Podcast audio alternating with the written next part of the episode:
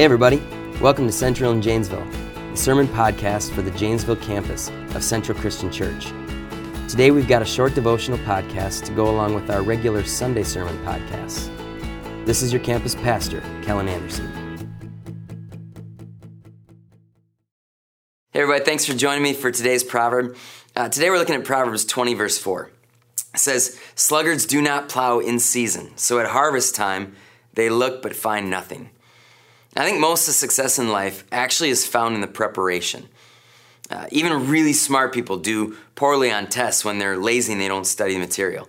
Great athletes struggle in their given sport when they when they don't put in the work and, and they're out of shape. Musical talent can be sort of a natural thing, but musical greatness really only comes with the time spent honing that skill.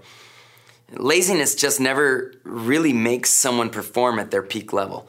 And this proverb says that sluggards do not plow in season. In other words, lazy people, they don't do the work that they're supposed to do in the season that they're supposed to do it. Uh, when it says in season in this proverb, it's referring to that time after the fall rains when one plows and sows seed for the next year's harvest. If someone doesn't plow and plant seeds in preparation for next year's harvest, uh, how are they to expect to, f- to find anything to reap that harvest? Uh, on a spiritual level, I see this principle play itself out in my life and, and really in people's lives around me every day. It's not often that a person feels distant from God when that person is putting maximum effort into knowing God.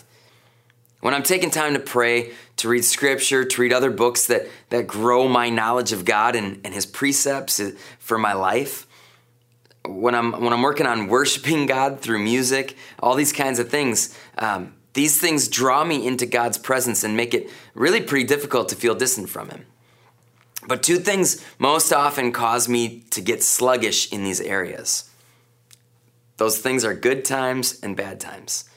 When things are going well, it's easy not to feel all that much of a need to find in, intimate time with God. When things are going really poorly, it's easy not to have the will to make that time for God. It usually doesn't come down to busyness. We're always going to be busy. That is the name of the game in our culture. Busyness really isn't the thing that's keeping us from sowing into our relationship with God. But I think the mountaintop and the valley low experiences and moments can actually make sowing more difficult. Can you honestly expect to reap a harvest in your knowledge and understanding of God right now based on what you've been putting into your walk with Him? Can you honestly expect to be growing in, in, intimacy with Jesus based on how you've prioritized your devotion to Him? No healthy relationship is ever one sided. Have you allowed your relationship with Jesus to be too one sided in recent days? I want you to understand this God's grace saves you from the penalty of sin no matter how much time you commit to being with Him. But growing in intimacy with God actually requires you to actively move toward Him. Are you actively moving toward God every day in your walk of faith? Or are you expecting to have a flourishing relationship with Him by some magical stroke of, of good fortune?